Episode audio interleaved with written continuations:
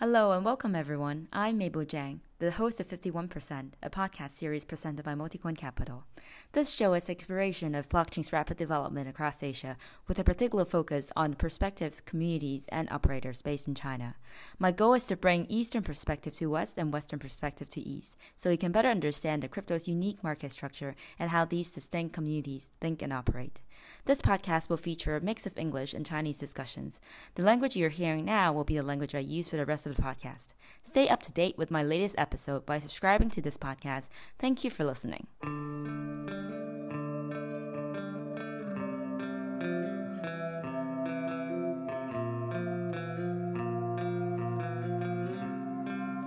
Mabel Jang is a principal at Multicoin Capital. All opinions expressed by Mabel or other podcast guests are solely their opinion and do not represent the opinions of Multicoin Capital in any way. This podcast is for informational purposes only and should not be construed as an inducement to make an investment or relied upon as investment advice. Multicoin Capital may at times hold positions in some of the tokens or companies discussed on this show.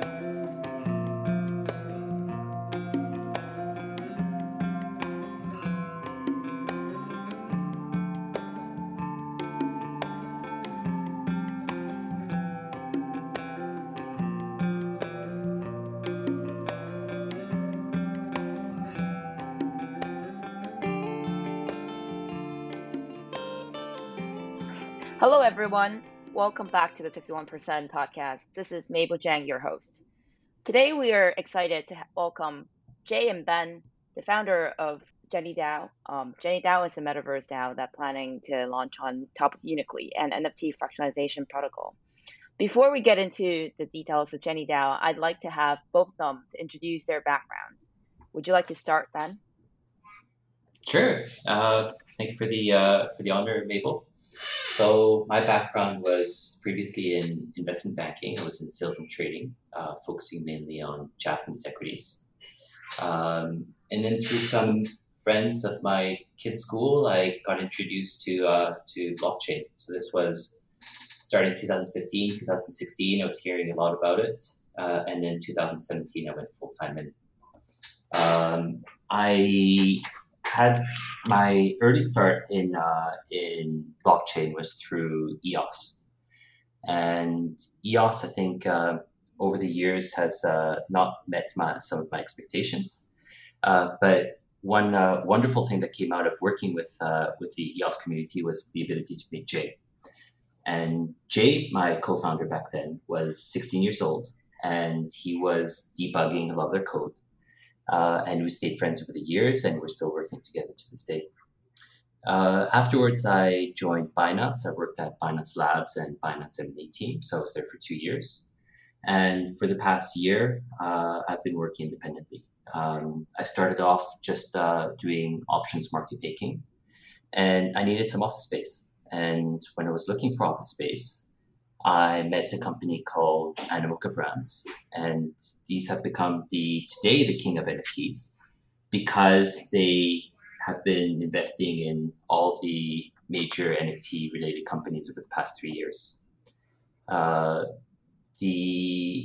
sitting in the Animoca Brand office, I realized that there's a tremendous opportunity in the NFT space, and so we've been brainstorming with Jay over the past few months and thinking about what the most interesting opportunities are in the NFT space. And this is where we are today.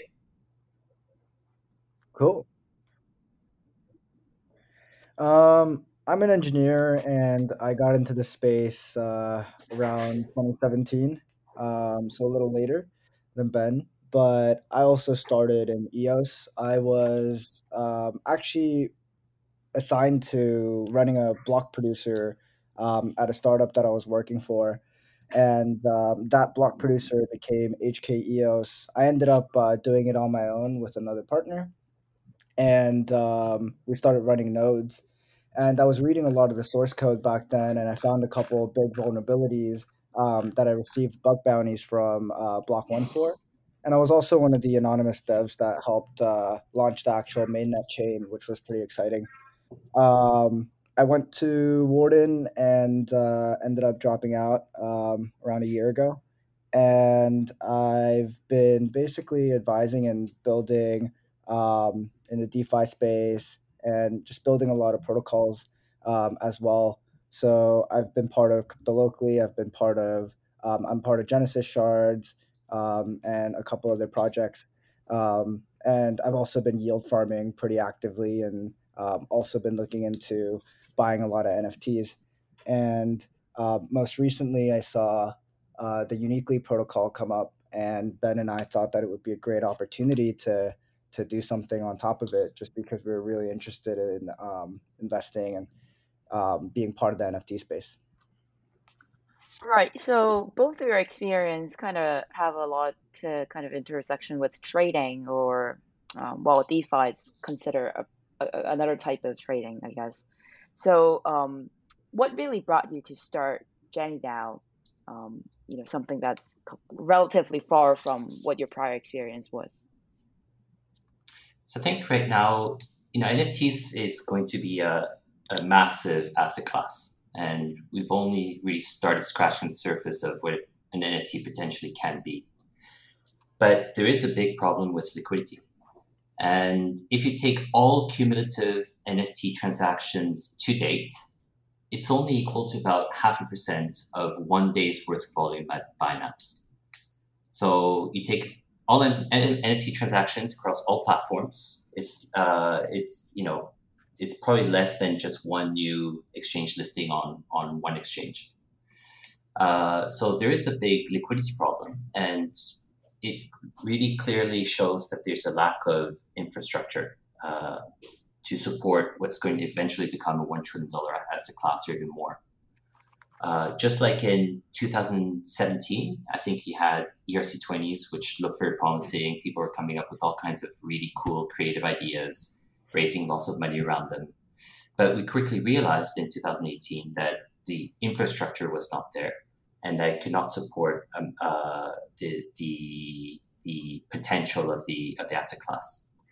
And it's not really until 2 years later when DeFi came around and you started getting staking and auto compounding and yield aggregating and you know, use of collateral for loans and all these kind of things that people love to do in DeFi, that the ERC20 space was able to support a second wave, which ended up being much bigger than the first wave, and it's probably not the end of it either.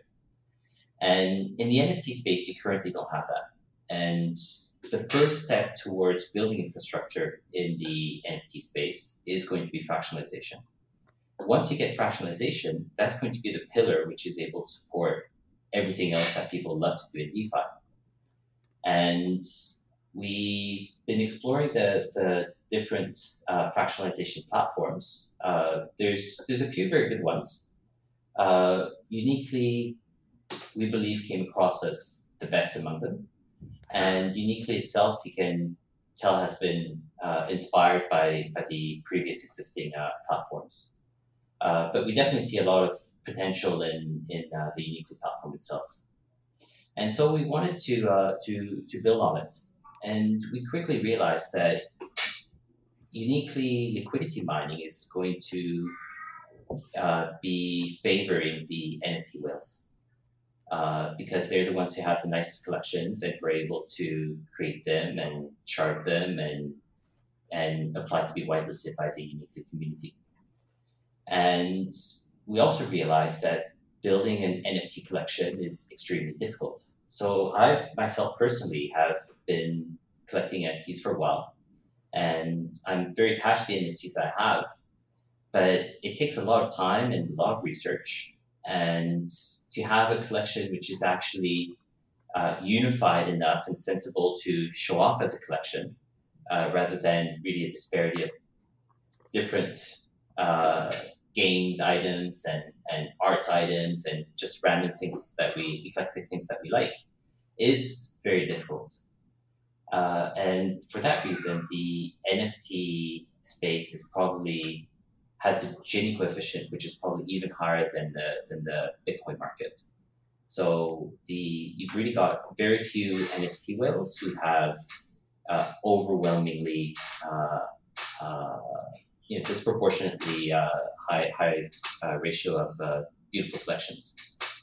And so we felt it was really important for the Unic.ly community to be to bring in various types of players, and we also think that many of the important players within the crypto community can bring a lot of value, don't necessarily themselves have nice NFT collections.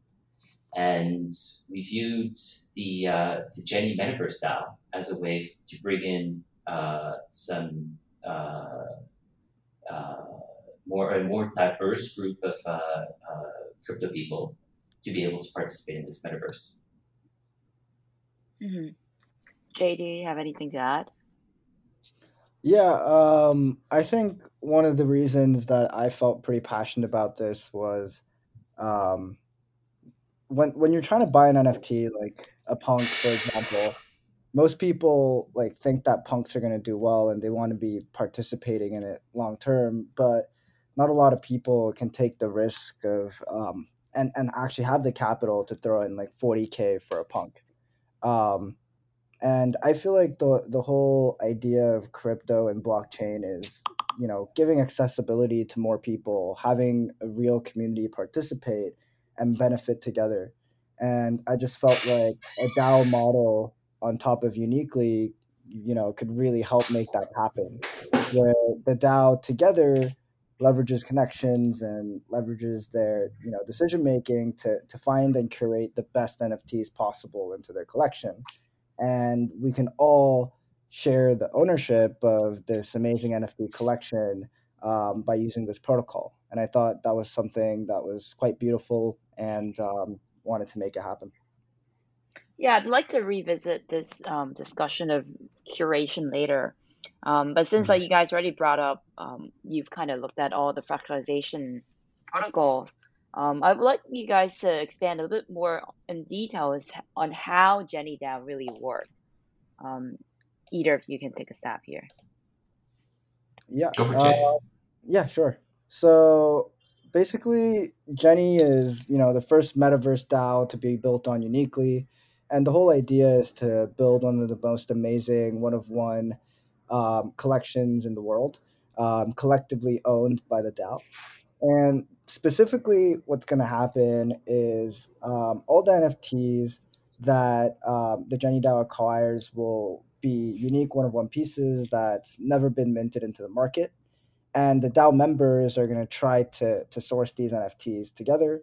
And we're going to basically be governing the DAO's treasury, where funds have been pooled by the members to decide on which of these ideas on NFTs we should pursue and purchase. So they basically decide how to use the funds in the vault and what NFTs to buy.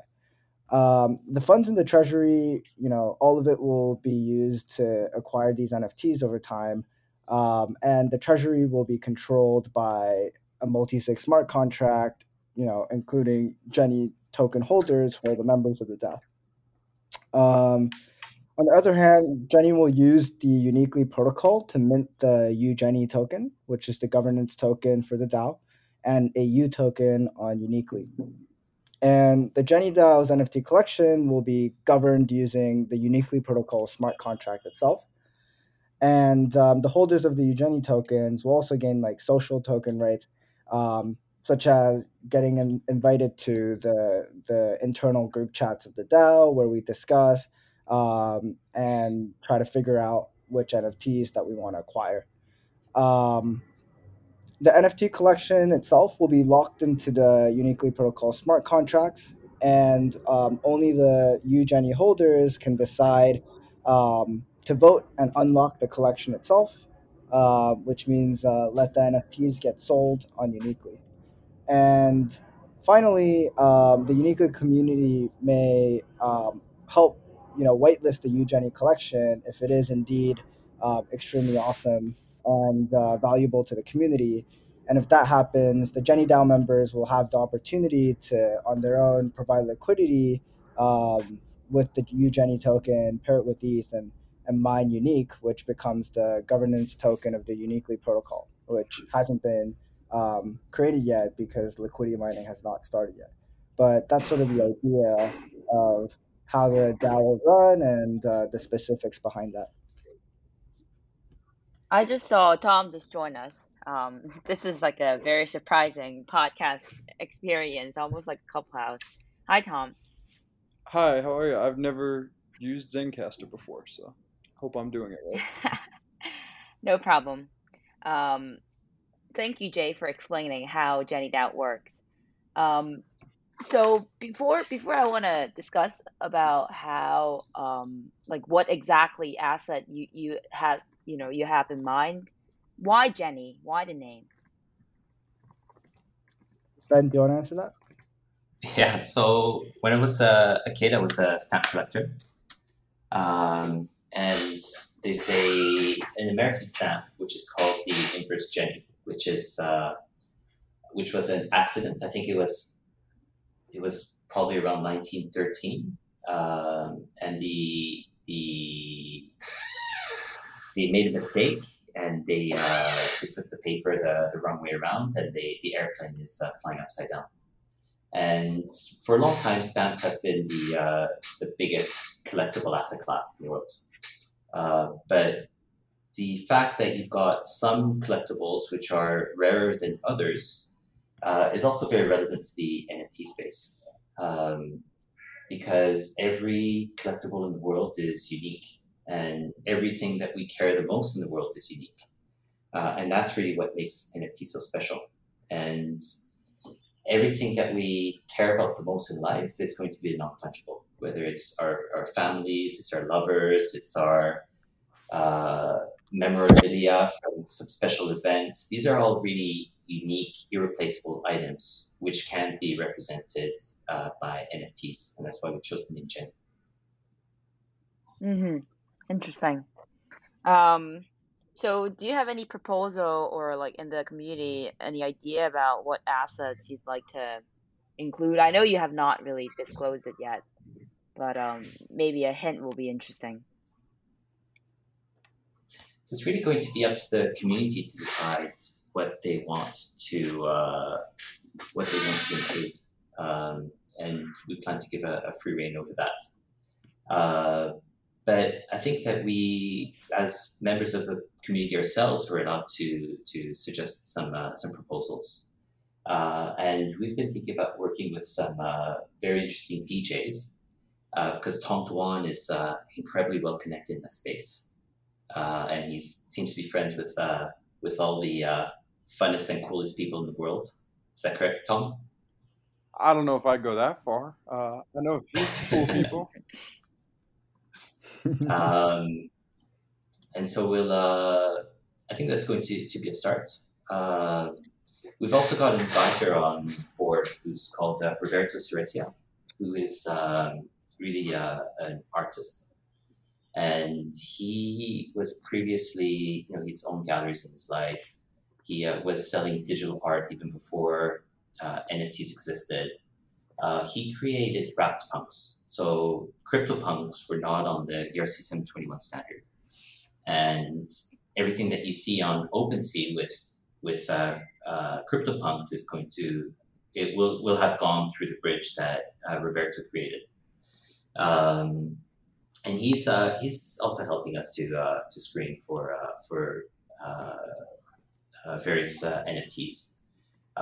One artist that he likes a lot, for example, is Sarah Zucker. Sarah Zucker was one of the very early NFT artists.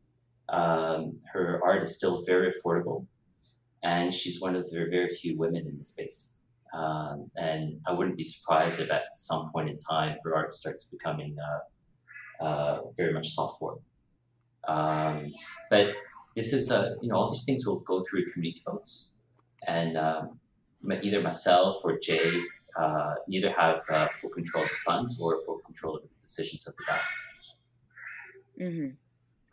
Right. Before we jump into another topic, Tom, do you want to have a brief intro of yourself, and then, as a member of Jenny DAO, how are you excited about the launch? I'm just a poker player, so I don't know how to do all this neat crypto stuff, but I think I have an idea around kind of game design. And I think that the plan behind Jenny DAO is very interesting. And I don't know how I don't know how much I'm allowed to tease, but I think some cool stuff might be coming. Cool. So yeah, Jay and Ben, I'd like to discuss with you more on the other liquidity fractionalization protocols, since you just mentioned you looked at a bunch. So how do each of them work? And then what are some of the pros and cons? I have a few names to list, and maybe you can kind of just choose from these. So NIFTEX was one of them, and then NFTX, which is more like a balancer index fund for NFTs, and then also Fractional. So yeah, I think either of you can choose some of them to discuss. Sure. You want to go ahead, Jay? Yeah, I mean, you could start with maybe NIFTEX and FTX. So these are all very good platforms, and you can definitely tell that a lot of the DNA that's inside Unic.ly has been inspired by these other platforms. But the game theory behind fractionalizing NFTs, actually fractionalizing NFTs is easy, but reversing the process when you've got millions of shards or billions of shards and letting people acquire back in their NFTs in a way which is fair and efficient is extremely complex. NIFTEX allows you to shard a single NFT at a time. And that works very well, except that there are problems with fairness when you reverse the process. And how that system works is that they allow any third party to bid for the NFT.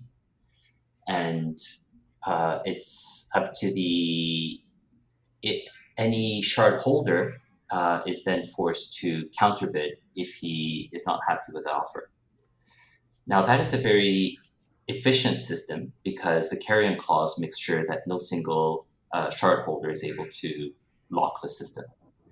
It's not a fair system, however, and I'll give you an example why.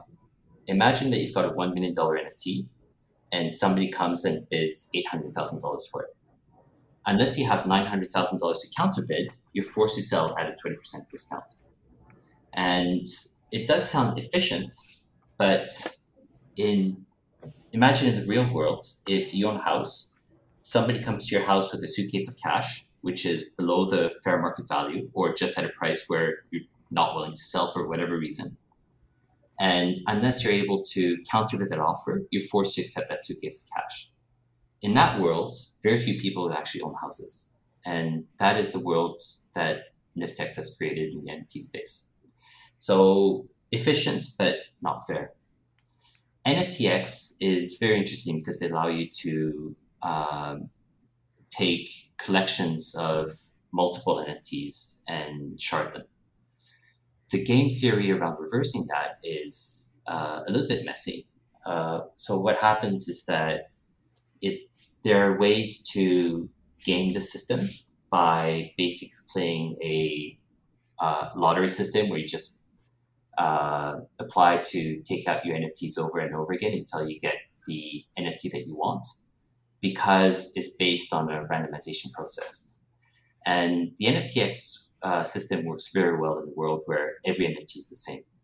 And in a relatively homogeneous collection of NFTs, that's going to work well. But in reality, every NFT, even if it looks exactly the same, will have different metadata. And it's very difficult to treat every NFT that looks exactly the same. And for that reason, you run into some game theory problems. NFT20 is a very interesting one because they've taken a very community-oriented approach to vault creation, where a vault is created, anybody can deposit NFTs of their choice, and anybody can withdraw NFTs of their choice. But the game theory behind there, again, has problems because the incentive is always to put the worst NFT in and to take the best NFT out. And over time, you might get inventory depletion or inventory quality depletion. And Jay, you had some comments on Fractional. Yeah. I think the biggest difference between Fractional and Unic.ly is all in all, there's more incentive for people to participate in Unic.ly. I mean, that's sort of why we liked Unic.ly more, it's because Unic.ly forked SushiSwap, and they have their own AMM. So all liquidity that's added to Unic.ly and all volume that happens on Unic.ly, the value of that actually comes back and rewards the people that use the ecosystem. For example, if you get whitelisted and your collection and you've been providing liquidity, you'll be able to mine Unic. All the volume that occurs on Unic.ly's AMM, there's a fee that, one, helps the liquidity providers and rewards them, and two, it buys back Unic in order to reward those that have been liquidity mining Unic. So a lot of this value gets captured, and there's this positive feedback cycle where long term, I think, Unic.ly will be able to grow quite a lot. On the other hand, Fractional relies on other AMMs and DeFi protocols. I think implementing that is easier because on the back end, you don't really have to do much on the exchange side. But the issue is the more the platform grows and the more NFTs it attracts, the issue is there's not as much value that gets accrued and comes back to the users of the ecosystem. Instead, it rewards those that use the other protocols, which I think long-term is not as good of a bet. And I feel like for us, it made more sense to use Unic.ly because of that very reason. Mm-hmm. I just want to comment on NFTX a little bit more. Like what Ben said about, the collection needs to be homogeneous. It's actually more specific than that. So assume that you put in a bunch of CryptoPunk in the same collection. The reality is, in the public market, price discovery, even if like a lot of the features of one punk is the same as the other one, there's a chance that on the secondary market they trade very differently because the market is inefficient. So one use case that I thought of about NFTX was that the footage of land and the metaverse, each of them can be D1 token, which is like their unit of the shards, and then those prices are going to be the same around the same area in a metaverse because it's just like how it works in the real world. It's almost like a REIT. So I only thought of that as like one perfect example for NFTX, but the other cases always have some concerns and problems. So I thought what you said makes sense. I just want to add this comment, and then I'd like to discuss a little bit more on Fractional. So actually, I think among all of these protocols, Fractional is probably the most similar to Unic.ly per Jay's point. So Fractional focuses more on the curation of the underlying asset in the collection. So they compensate the initial curator with the management fee as a fund manager of that pool or that vault. Whereas the shards or the U tokens at Unic.ly allow the issuers to have early access to liquidity and then before just selling the assets off. So it's all about the game theory to your point. But since you're running a DAO and then you guys are the ones that picking NFT assets in the DAO essentially as the curators, what do you think of that incentivization for you as the curator of the DAO? I think having management fees would be very interesting for one use case that I know that Mabel, you're quite fond of, which is it charity? How do you call it? It's not charity as the art. It is patronage. Patronage, yeah. As the art. Mm-hmm. Maybe talk about that a little bit. Yeah. Okay. So maybe I should kind of introduce like what it meant by that. So. Previously, a guy called Simon de la Rouviere, he's very active early, he's OG. He wrote an article called "Patronage as an Asset Class." So what it was really following the concept of Harberger tax and radical market, and then he had an experiment called "This Art Is Always On Sale," where he had an NFT. People can continuously bid on it, and then the current owner, the person will have to pay 5% per annum as the almost like a tax, using or owning the NFT. The interesting part is it's actually switching the concept of owning something into using something. And then that 5% is the patronage. And then I thought it was interesting because in a world where the friction of transaction goes negligible, meaning like, you know, on Ethereum, because it's account-based and then everything can be converted into Ethereum and into something else. So then, you know, the trading friction will be very, very low. So I feel like I have a feeling that patronage rather than ownership seems to be the way to go in the future world, especially for some of the things that you don't have to own for a long time, but you just want to, you know, be there for the ride or just, you know, having the exposure. So yeah, I was just thinking about in relations to what I mentioned about the experiment and also the concept of patronage as an asset class.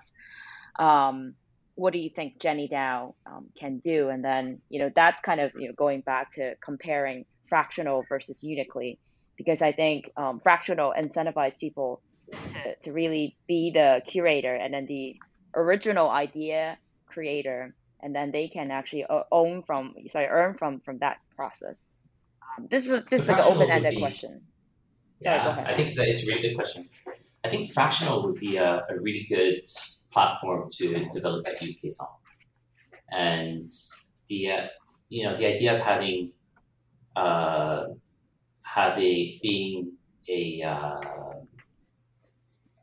patron and having negative cash flow pretty much in perpetuity to support some kind of cause or to elevate your own status is very interesting. And people do that in their normal lives with all kinds of stuff anyways. You know, people buy expensive cars, and the price of expensive cars always goes down unless you have some very, very special car. And people do that just because it elevates their own status.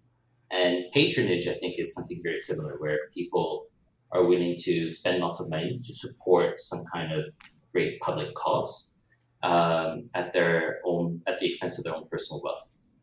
And in terms of Harberger taxes, I think there are some interesting use cases in NFT space. Personally, I'm a big fan of street art, for example. And I think Hong Kong is a very fun city. It's not a very beautiful city, at least architecturally, but it does have some really cool street artists. And generally, I think metropolitan lives would be a lot more interesting if we just had a lot more street or at least quality art on our walls. And the problem with street art is that it's a public good. Artists do not get rewarded for it.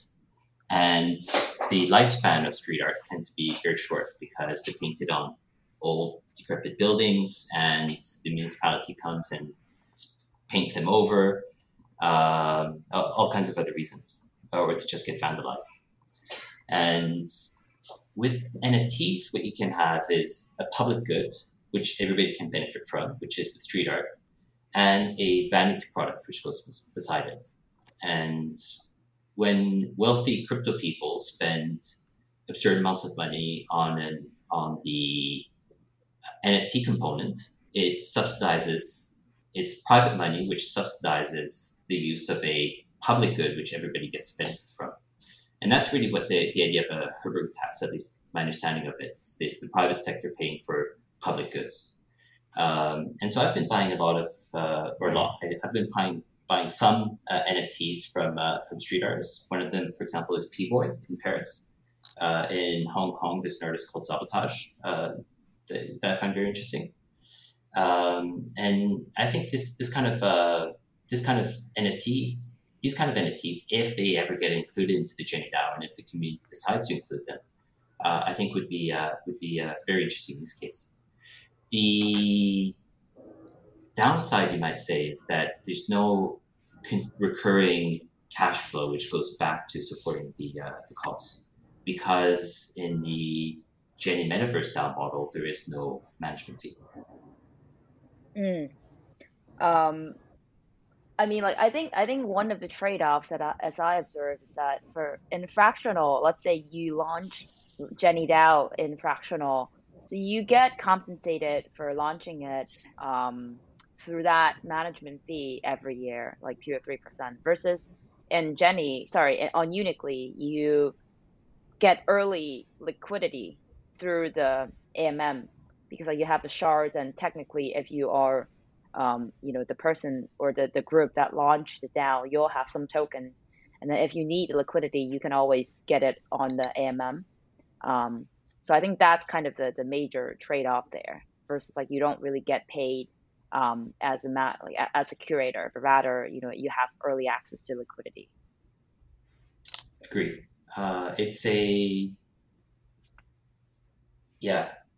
For artists or curators who want to cash out very quickly, the bonding curve model is more attractive. No. Go ahead. But in terms of value retention for the platform over the long term, if you want a platform which is really going to survive in the next 5 or 10 years, you need people to be directly involved and to lock in TVL and for volumes to be recurring within that platform. And from that point of view, I think that the AMM model works very well. Mm-hmm. I was gonna say, like, another point about Unic.ly was that because this is like a completely, basically the design is everything about game theory. So like in this design, it incentivized more people outside, who do not care about NFT or collection, but just want to be there for the ride, to come in as well. So you kind of expand the market for the whole protocol. As in, a lot of people, they would come in because they think they want to speculate.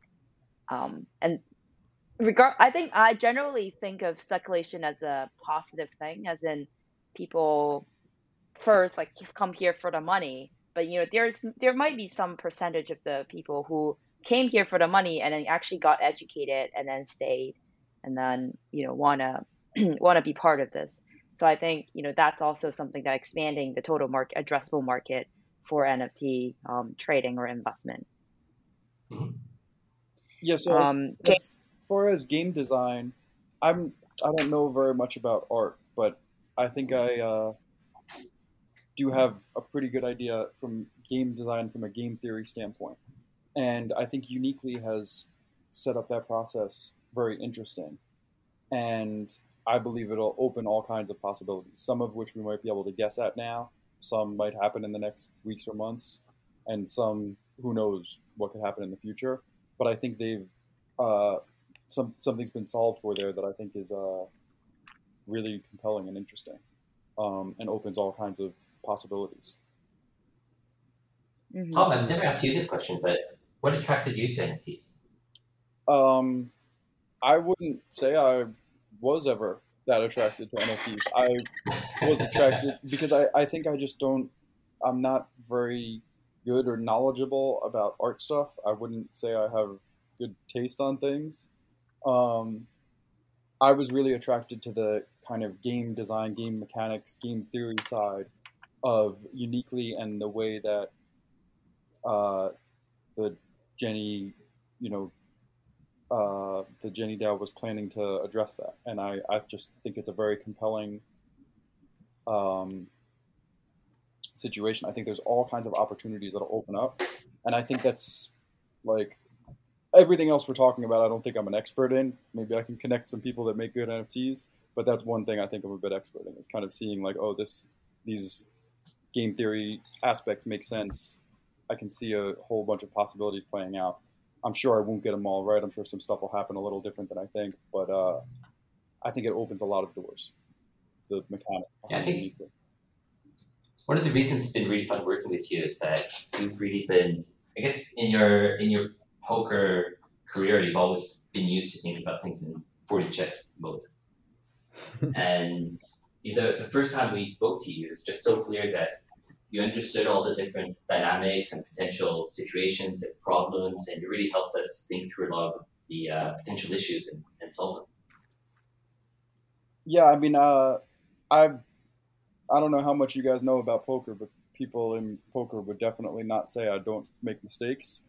Sometimes I'll go out there and I'll make some foolish or dumb play, but I also sometimes will kind of figure out a few opportunities, especially in new games, pretty early. And I think there's some similarity. Like this is an NFT platform, so I'm not trying to say it's the exact same, but there are game theory elements of the way you solve for those things. And I think that you need to solve for them in a way that is both fair but also efficient. And I don't know that I would have found those words if I hadn't just heard Ben talking about them, but I think Unic.ly does that really well, and I think Jenny has some really interesting plans to work with that. So. Yeah, I think one thing that I liked a lot, or like kind of inspired me a lot, was Ben once told me, he said, like, there's no way in the world that the voting can get to 100% agree. So I think the fact that it's Unic.ly was letting the creator to decide, like, what is the threshold for the collection to be triggered, to be sold. I thought that was very smart. Yeah. And you know, the number that the creator decides on, you know, whether it's like 40%, 50%, or even 70% consensus on to trigger the bid, I think that also kind of should be factored in their whole decision process. So I think, you know, yeah, to your point, the whole system is about, you know, a lot of different game theory. So I thought that would be the most interesting part. Mm-hmm. Yeah, right when I saw the Unic.ly setup, I thought the idea was going to win. That doesn't necessarily mean Unic.ly itself will win. It could be someone else who uses the same idea, but I don't see a reason why it won't be Unic.ly. And I think that Jenny has some interesting ideas to help with that. So, Jay, you were gonna say something. Jay. Oh yeah, I just think another great thing that I noticed was just like DeFi has become quite successful in terms of attracting and locking up liquidity, and it's one of the reasons why there could be so much more built on top of the space, because there were some foundational protocols like Uniswap and Compound that really powered the movement. And I think what NFTs really need right now, the market needs to solve the accessibility gap where most people can't buy a lot of these amazing or get exposed to a lot of these amazing NFTs or collections. And two, there needs a way to basically lock up liquidity and grow liquidity in the space. And I think just long-term, Unic.ly seems to solve for that. And the token model also seems to reward those that get in early, but at the same time, you know, like continue to participate in the ecosystem, even if they're not there on day one. So I think that's a great reason why Unic.ly was a good choice for Jenny Dao. Mm-hmm. Cool. So right now, most of the people are adding art, I think, into their collections. As a curator, what other things do you guys expect other people to put in the, you know, another DAO or like a Unic.ly bot?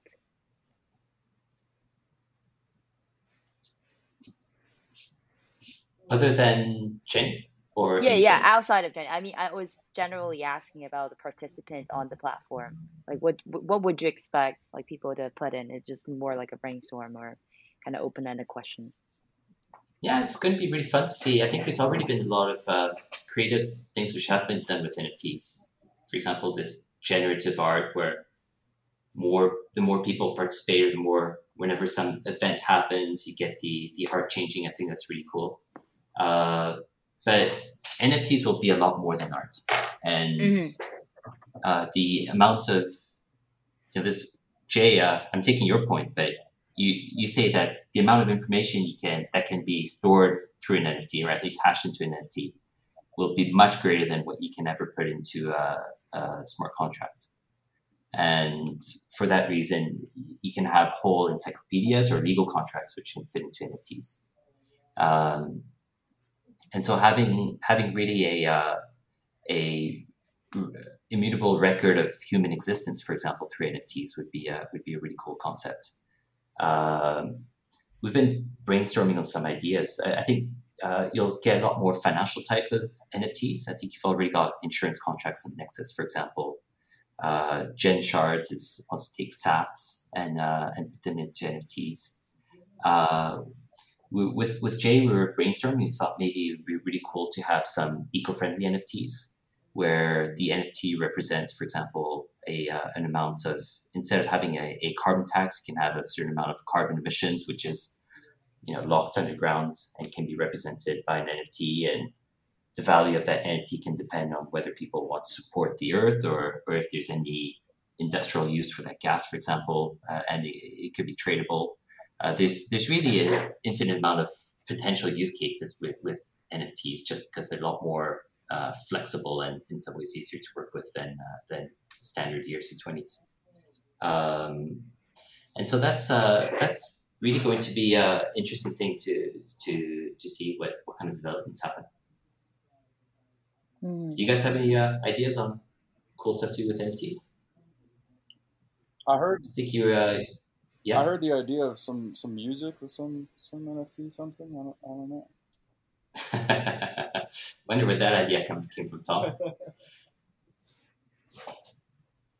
Yeah, we've got some cool surprises coming up.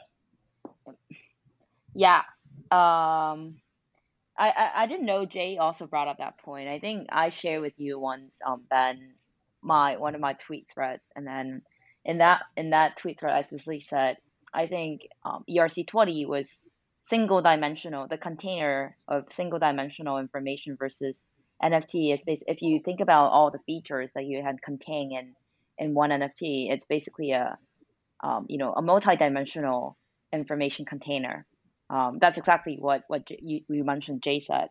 And then I think what's cool about, I actually don't see NFT as anything like art or music, or whatever. I think that's kind of similar to how back in the web mobile era, where you just have the yellow page and then you create the yellow page the same as the way the magazine looks like. But now today our mobile internet was like completely different from what it was at that point, because I think people would like to create things that they feel familiar with.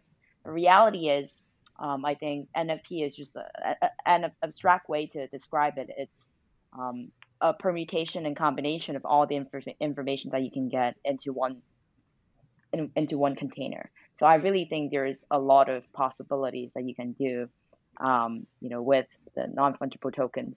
And I actually think a lot of the things that we cannot represent with the quantitative message in ERC20, it can actually be captured by NFTs. For example, like someone's on-chain contribution to a protocol. Like right now, for example, SushiSwap, the voting power is really just represented by the number of sushi token that you hold. But reality is, like, you might have participated in many voting and some of the other, you have provided LP for a really long period of time. And those are some of the things that do not get captured at all on the quantitative message of the ERC20. So I think NFT will be very interesting to see, basically becoming your badge or your on-chain resume, that all of those are becoming financialized and then captured into an NFT. I know this is like a bit, deviated from what we were just talking about, but I thought that would be very, very cool. Yeah, that's a good point. The smart contracts have done a really good job at working within the on-chain ecosystem. Mm-hmm. And even oracles, which try to connect you to the outside world, really still operate within the realm of the on-chain ecosystem. And eventually we're going to, in order for blockchain to become relevant, we're going to have to connect ourselves to the outside world. And the bridge to the outside world is going to be done through NFTs, because the bridge to the outside world is going to be a qualitative bridge, not necessarily just a quantitative one. Mm-hmm. Absolutely. How about you, Jay, though? What does NFT mean to you in the longer-term vision horizon? Yeah, so just like Tom, I'm not like an art expert, but I did love how the first iteration of NFTs really took off with arts and collectibles. But I think like over time, there's a lot more potential that can come from NFTs. And I thought all of your ideas were cool, but I'm especially interested in like financial NFTs, options, futures in the form of NFTs, because I think NFTs can capture more data. And I think transferring an NFT is actually could be a more efficient, cost-efficient way to transfer more data, in my opinion. So yeah, I think in that way, NFTs could evolve to become a lot bigger of an asset class than what we've thought of until now. And yeah, I think there's a lot of things being built in the space to also allow that to happen better. Absolutely. I mean, I think it's fun to have this chat today. I know we discussed a lot more than just Jenny Dao, but I thought it was really inspiring. I hope you also enjoyed the conversation. Appreciate it again for joining this. And thank you, Tom, for jumping to the podcast as well. Yeah, I heard there was going to be a poker game. What, this was just a podcast? I'm such a bad poker player. I'm not intelligent enough for that. Plus, I'm a very transparent person. I think I'm very readable. So I'm the worst poker player in the world. Sounds good. I got a seat for you anytime, but... All right. Thank you so much for joining today. I appreciate it. Thanks, Mabel. Bye-bye. Thank you. Bye-bye.